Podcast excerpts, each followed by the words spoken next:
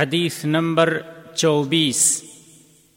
عن ابي هريره رضي الله عنه عن النبي صلى الله عليه وسلم قال ان سوره في القران ثلاثون ايه شفعت لصاحبها حتى غفر له تبارك الذي بيده الملك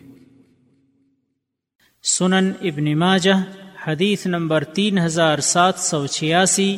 سنن ابو داود، حدیث نمبر ایک ہزار چار سو اور جامع ترمیزی حدیث نمبر دو ہزار آٹھ سو اکیانوے۔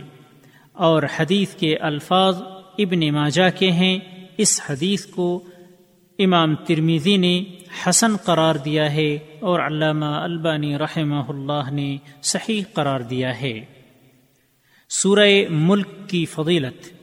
ابو حریرہ رضی اللہ تعالی عنہ کہتے ہیں کہ نبی اکرم صلی اللہ علیہ وسلم نے فرمایا، قرآن میں ایک صورت ہے جس میں تیس آیتیں ہیں۔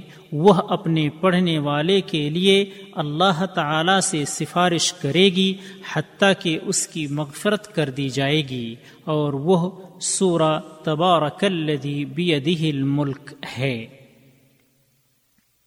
فوائد نمبر ایک اس حدیث میں سورہ ملک کی کچھ فضیلتوں کا بیان ہے۔